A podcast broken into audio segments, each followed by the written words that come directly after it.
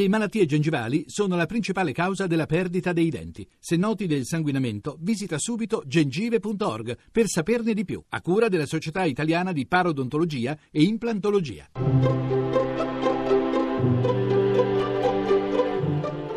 Il pensiero del giorno.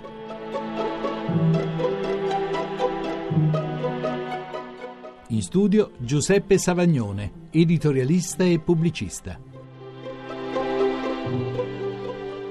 Nel suo canto notturno di un pastore errante dell'Asia, Leopardi ha semplicemente espresso le domande fondamentali dell'essere umano di fronte all'immensità dell'universo. Che vuol dire questa solitudine immensa?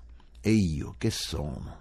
Ma nessuno risponde. Eppure questo silenzio non può porre fine all'inquietudine dell'uomo, che non riesce ad appagarsi quando i suoi bisogni sono saziati come gli altri animali. Sia una maledizione o una benedizione, questa inquietudine lo spinge ad andare sempre oltre se stesso, per colmare un vuoto che nessun nutrimento materiale può riempire. Perché? si chiede il pastore guardando le sue pecore che riposano soddisfatte, giacendo, a bellaggio, ozioso, s'appaga ogni animale. Me, s'io giaccio in riposo, il tedio assale. Conosciamo tutti l'esperienza di questa dolorosa oscillazione tra il morso dei bisogni e la noia che subentra quando li abbiamo soddisfatti.